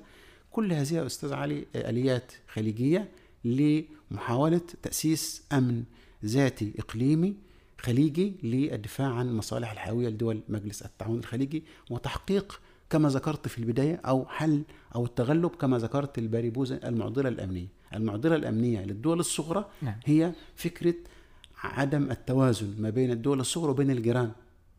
يعني فكرة توازن القوى هو هو الذي يضمن الاستقرار والأمن في المنطقة، بالتالي توازن القوى وإن كان تم في فترات سابقة من خلال التحالفات ومن خلال الشراكات الاستراتيجية وهي لا تزال مستمرة وهي مهمة، لكن هذا لم ينفي عن دول الخليج أنها بدأت بالفعل أن كما ذكرت إنه ممكن هذه النقطة تريد أن آه، نصل إليها. فكرة إنه أين دول الخليج؟ دول الخليج بدأت بالفعل آه، في تطوير أمن آليات أمن ذاتي. طبعا لا نقول الجيوش إذا ما قارنا الجيوش دول الخليج مجتمعة بدول الجوار دول الخليج أقل لكن المسألة ليست في الجيوش في العدد. لكن أتصور سلاح الطيران على سبيل المثال يتفوق على بعض دول الجوار إنه فكرة الحروب السيبرانية دول الخليج لديها خبرات ولديها مراكز الآن متقدمة في هذا الموضوع اتصور إنه العوامل المقبلة ستشهد المزيد من تغير العقيدة العسكرية لدول الخليج في ظل تغير التهديدات الأمنية التي لم تعد تقليدية. جميل. دكتور في أحد المقالات التي قرأتها من يعني منشورة في مركز دراسات في البحرين قرأت أنه يعني نظرا لهذا الموضوع بالتحديد موضوع مهم جدا في الواقع. يعني ذكرتم أنتم الان أنتم الآن أن الدول الخليجية قاعدة تنتبه لهذا الموضوع بشكل أدق وتخطط بالتوسع في القدرات الدفاعية والأمنية وكذا وهذا شيء يعني نظرا للتطورات الإقليمية وكذا وتحالفات هلم جرى يعني. فيعني ولكن عندما ننظر للواقع الآن هناك شيئان يعني ملفتان للنظر أو كذا كذا نقطة.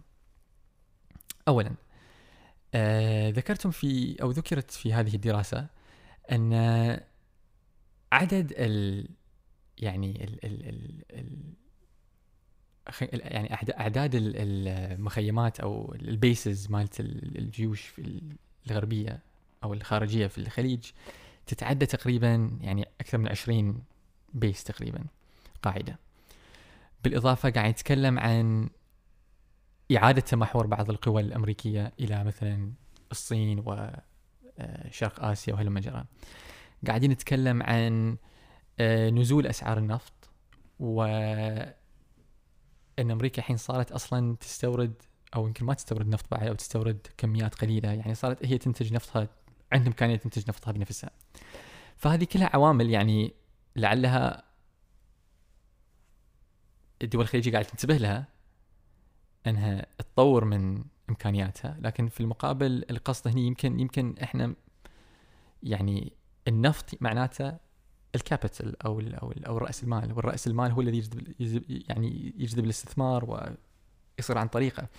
فيمكن الهاجس اللي يمكن بعض الناس عندهم هو إن يعني يجب ان يجب يعني في ناس يقولون لعله يجب أن نزيد وتيرة وسرعة التطور في هذا الاتجاه لأن شو يصير إذا أسعار النفط نزلت؟ شو يصير إذا مثلا أصلا العالم توجه نف اتجاه مثلا مورد جديد للطاقة يمكن مستقبلا أو في الأيام طلعت مثلا آه، الطاقة النووية نظيفة مثلا نعم. أو طاقات أخرى فما أدري يعني يبدو أن هناك توجه قاعد يبتعد شوي حتى مثلا تصريحات يعني الولايات المتحدة باتجاه خفض آه، تواجدها في في الشرق الأوسط وهلم جرى ف هل إحنا قاعدين يعني نعم. يبدو إنه قاعدين نحسر يعني أهمية خليني أقول يعني أبلور سؤالك بشكل آخر أنا وايد أشياء بس عشان إيه، ربما أنا أنا فهمت سؤالك أيه. سؤالك يقول إنه ربما ربما أنت أيه. انت والبعض معك يرى أن هناك فجوة ما بين التهديدات وبين الواقع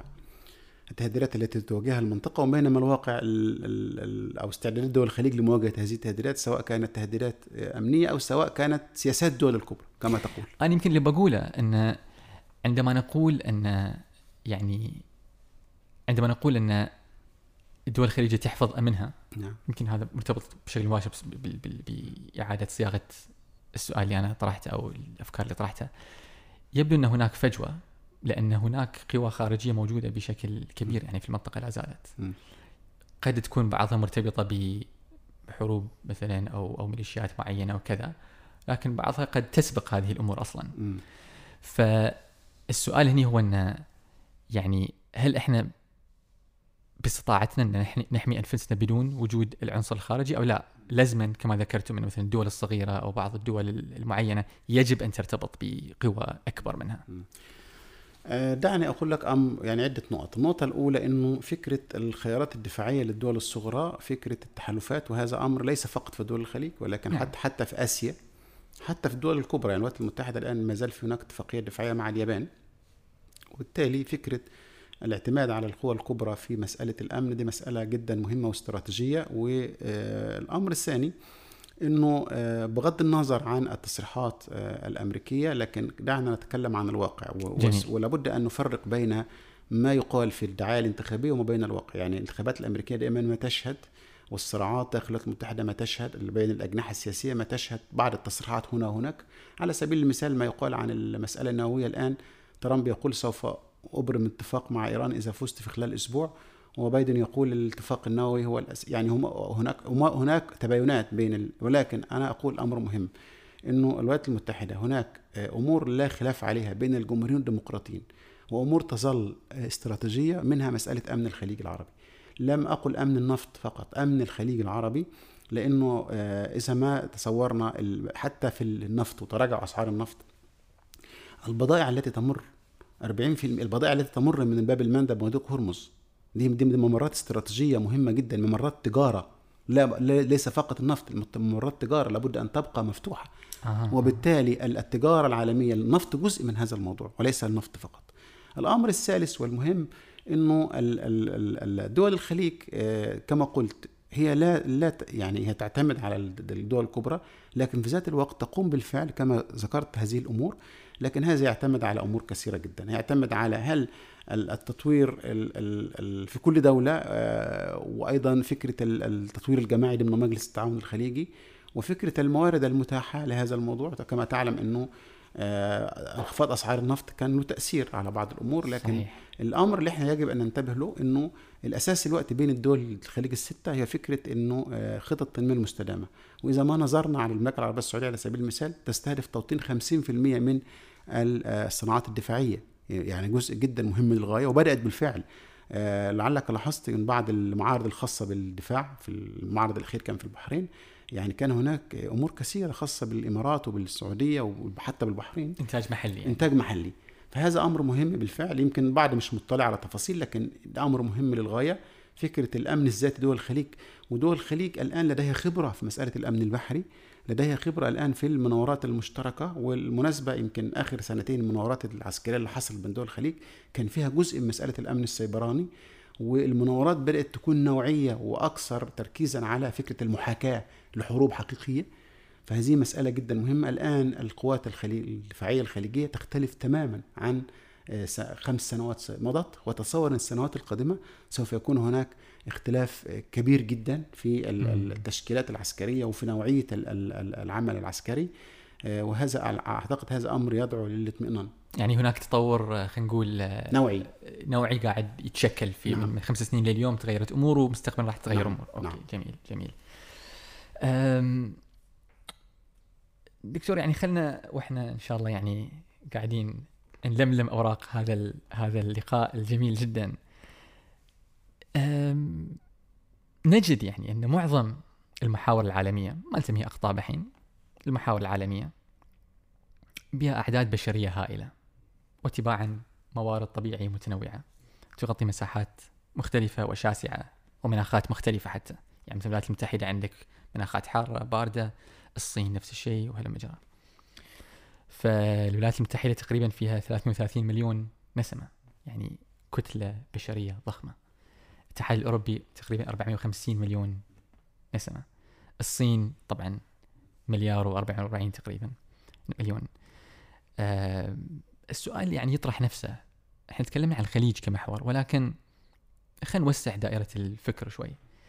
ما أفاق محور عربي ب 420 مليون نسمة أو محور إسلامي بمليار ونصف نسمة؟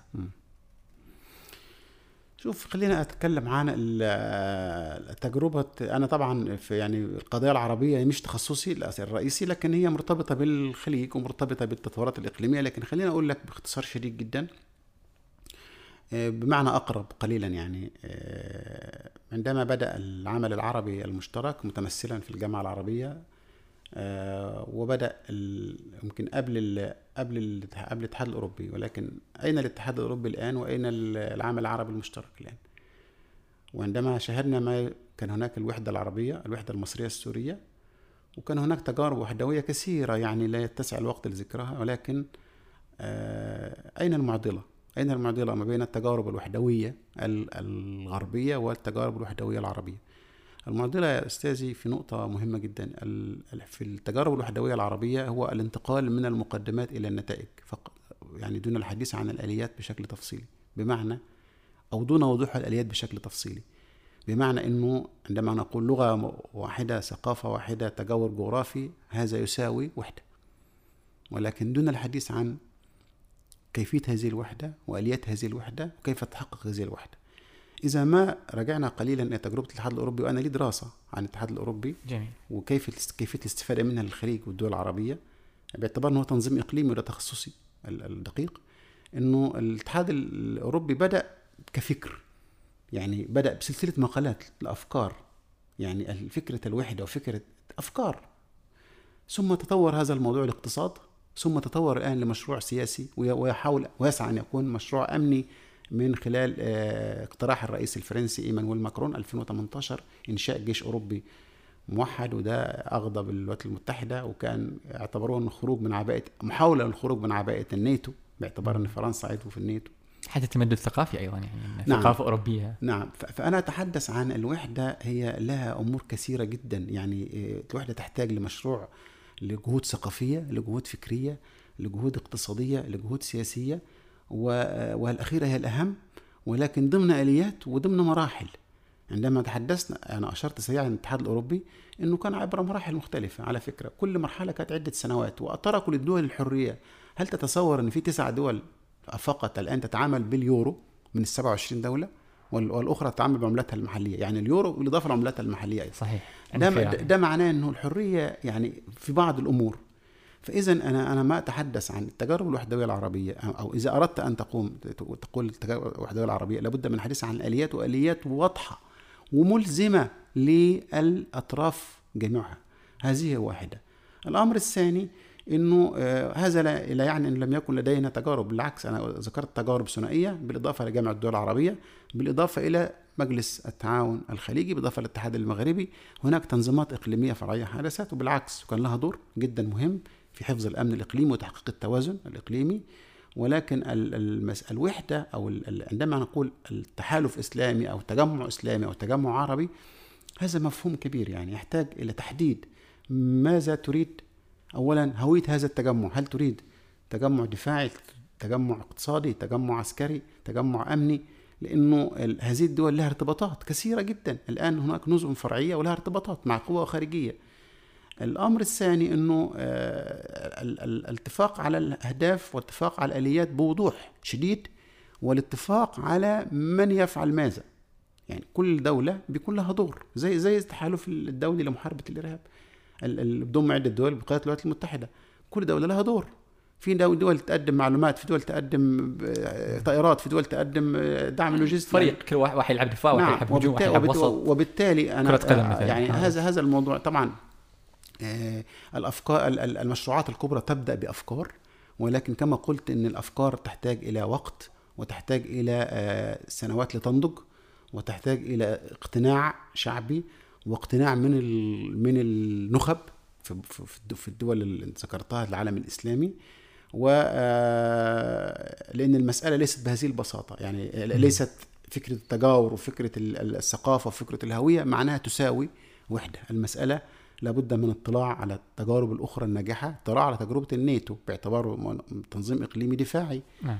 آه، طبعا هو هو الآن في مأزق بسبب اليونان وتركيا هم عضوي الناتو ويعني في صراع محتدم في الشرق المتوسط. لكن أنا أدعو المختصين والمهتمين يروا كيف يعالج الحلف هذه المسألة، كيف يتعامل مع الدولتين العضوين، دي مسألة جدا مهمة، ومش هذه المسألة فقط، عندما حدثت خلافات سابقة أيضا بين أعضاء الحلف، كيف تم تجاوزها؟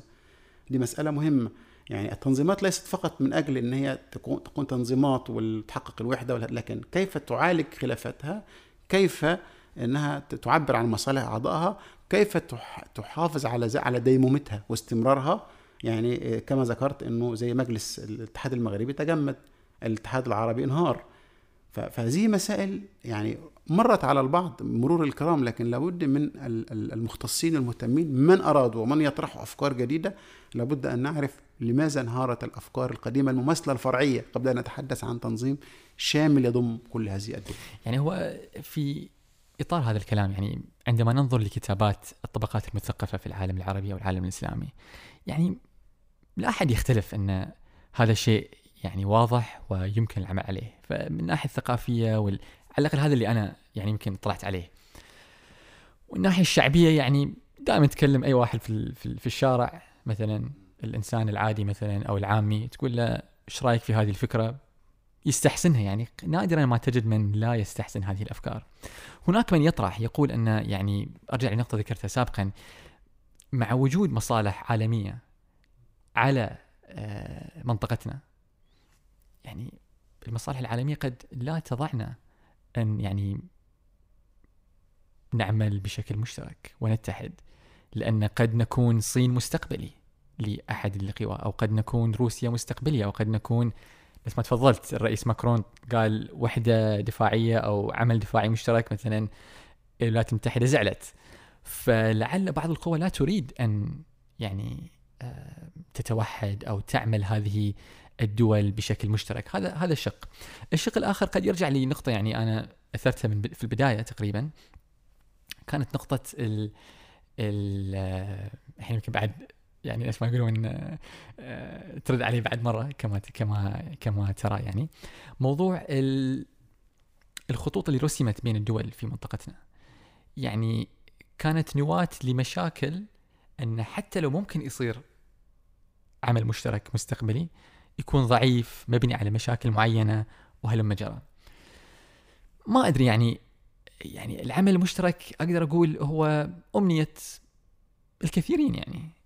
والكتابات حتى الأكاديمية والثقافية والشعبية يعني تريد هذا الشيء. لكن السؤال نعم الاهتمام بالآليات لكن السؤال أنه هل هناك عنصر آخر؟ يعني مانع أو بين قوسين مخرب؟ يعني طرحت نقطتين مهمين لكن دعني أوضحهم. النقطة الأولى إنه كما قلت وضحهما النقطة الأولى كما قلت إنه آه، فكرة إن الدول الكبرى أو المصالح لا تريد لا. يعني أنا لا أتصور هذا الموضوع بشكل كما بالشكل المطروح بهذا بهذا يعني الشكل الحاد. بالعكس أنا أتصور إنه الولايات المتحدة الآن عندما تعلن مبدأ القيادة من الخلف إنها تريد أن الدول الإقليمية أو المناطق الإقليمية تحل مشاكلها بذاتها. تحل مشاكلها بذاتها يعني ده بيخفف العبء عن الإدارة الأمريكية ذاتها. يعني مسألة إنه الولايات المتحدة لم تنخرط على سبيل المثال في الصراع في الشرق المتوسط. يعني الآن هناك تساؤلات كثيرة اين الولايات المتحدة. يمكن في تصريح أو اثنين أو ثلاثة لوزير الخارجية الأمريكي على عكس تصريحات التركية على عكس تصريحات المصرية على عكس تصريحات اليونان. فأتصور إنه الولايات المتحدة الأمريكية بالعكس من مصلحتها انه يكون في تنظيمات إقليمية ويكون في آه، مؤسسات إقليمية تتكامل مع استراتيجيتها.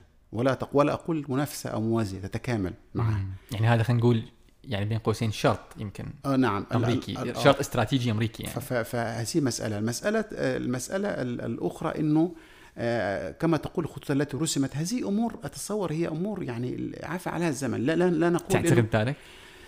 عافى على الزمن لأن بعض الدول بدأت بالفعل تجاوز الفكر الاستعماري وبدأت هذه الأمور يعني ده يرتبط بقدرات الدول ذاتها على مم. فكرة بلورة مشروعات وطنية. وفكرة تجاوز الثنائيات الموجودة والموروثة سواء على المستوى الثقافي سواء على أمور كثيرة. أعتقد إنه دول كثير نجحت في هذا الموضوع لكن ال ال ال آه، إحنا يعني كما قلت في بداية الحديث يعني إذا قلنا الاستعمار والفكر الاستعماري هذه هذه أمور قديمة وبالية. يعني هي تفسير مضلل. الأمور أكبر من هذا بكثير. الأمور ال ال ال الأمور الآن التحديات الآن الثورة المعلوماتية امور كثيرة جدا جدا تحديات كثيرة جدا. يعني أتصور إنه آه، يعني بتفوق طاقات دول ذاتها. تحتاج الدول الآن تحتاج إلى تعاون إقليمي بالفعل وتعاون دولي لمواجهة مثل هذه التحديات. وبالتالي لا أتصور أن ما ما, ما يقال أن هناك خطوط رسمت تحول دون العمل. لا تحول دون العمل. بالعكس وأنا أقول وأنا ذكرت إن دول الخليج في في في علاجها لبعض الأزمات أو حسم بعض الأزمات الإقليمية اعتمدت على ذاتها للمرة الأولى أو كان أمر مهم جدا للغاية وقدمت دروس ممكن البناء عليها نعم. مستقبلا. هو يعني اللطيف في موضوع الولايات المتحدة إن شعبيا صار في هناك انحسار لدعم أي تدخل خارجي من يعني من الشعب آه بعد حرب العراق بعد التدخل الأمريكي للعراق يعني أنا أتحدث عن, عن الأمريكان نفسهم يعني. فصار هذا الموضوع شائك عابر لل تقريبا عابر لل... للأحزاب الديمقراطيين والجمهوريين يعني.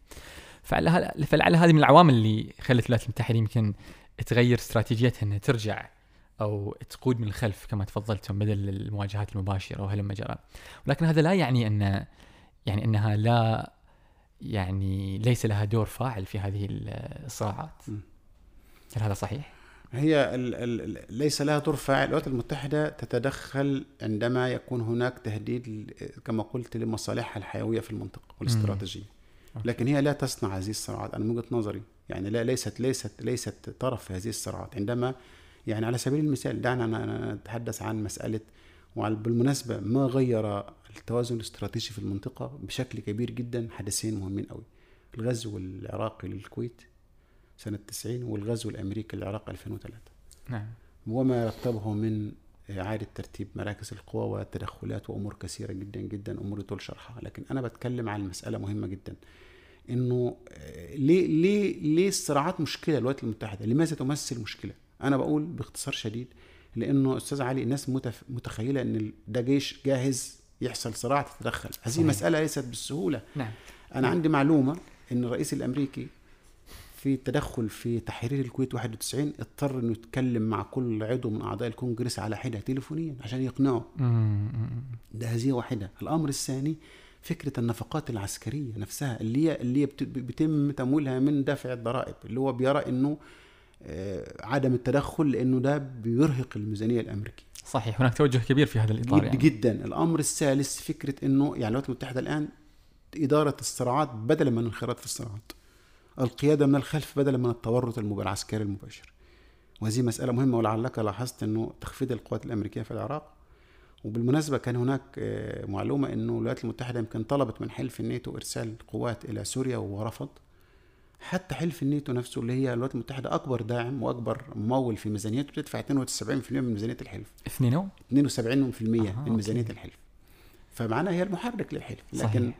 ومع ذلك الحلف مش بسهولة بيتدخل في الأزمات. الحلف عن إما لازم إجماع من ال 29 دولة دلوقتي هم.